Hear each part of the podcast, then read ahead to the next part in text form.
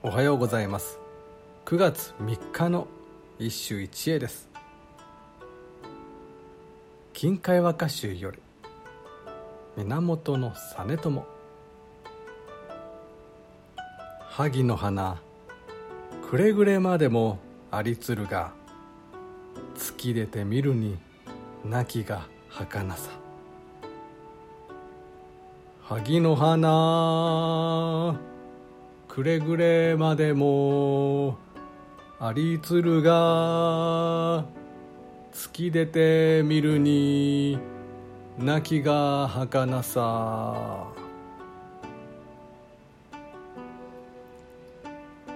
日暮れまでわずかに残っていた庭の萩の花。月が出てきたので見に行ってみるとなくなっていた。ああ悲しいな。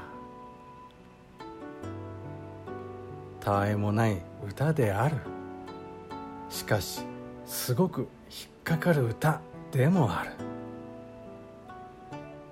花の儚さを歌にするのならこの時期なら朝顔があるだろう。しかし実朝は萩を選んだ。伝統的読みぶりをほとんど無視して。